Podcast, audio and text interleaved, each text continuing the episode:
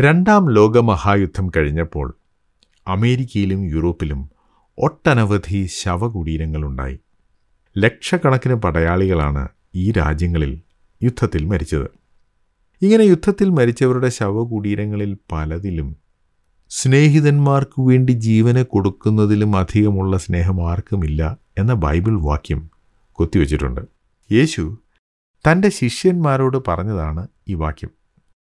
യുദ്ധത്തിൽ മരിച്ച പടയാളികൾ സ്വന്തം രാജ്യത്തിനു വേണ്ടിയും അവിടെയുള്ള തന്റെ സഹപൗരന്മാർക്കു വേണ്ടിയുമാണ് മരിച്ചത് എന്നാണ് ഈ വാക്യം അവരുടെ ശവകുടീരങ്ങളിൽ കൊത്തിവെച്ചിരിക്കുന്നത് കൊണ്ട് ആളുകൾ അർത്ഥമാക്കുന്നത്. അത് ശരിയുമാണ്.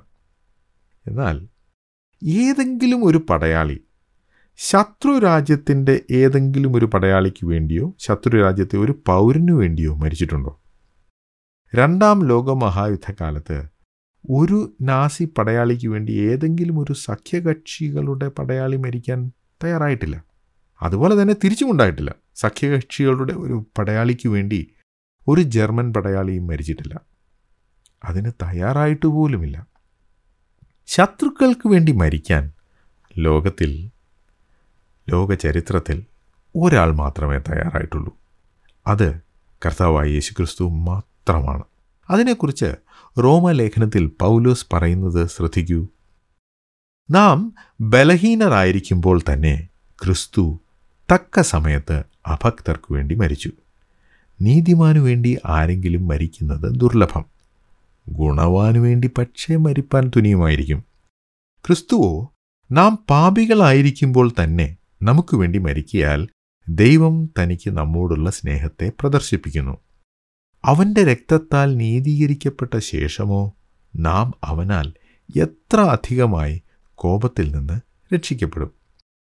ശത്രുക്കളായിരിക്കുമ്പോൾ തന്നെ നമുക്ക് അവന്റെ പുത്രന്റെ മരണത്താൽ ദൈവത്തോട് നിരപ്പ് വന്നുവെങ്കിൽ നിരന്ന ശേഷം നാം അവന്റെ ജീവനാൽ എത്ര അധികമായി രക്ഷിക്കപ്പെടും?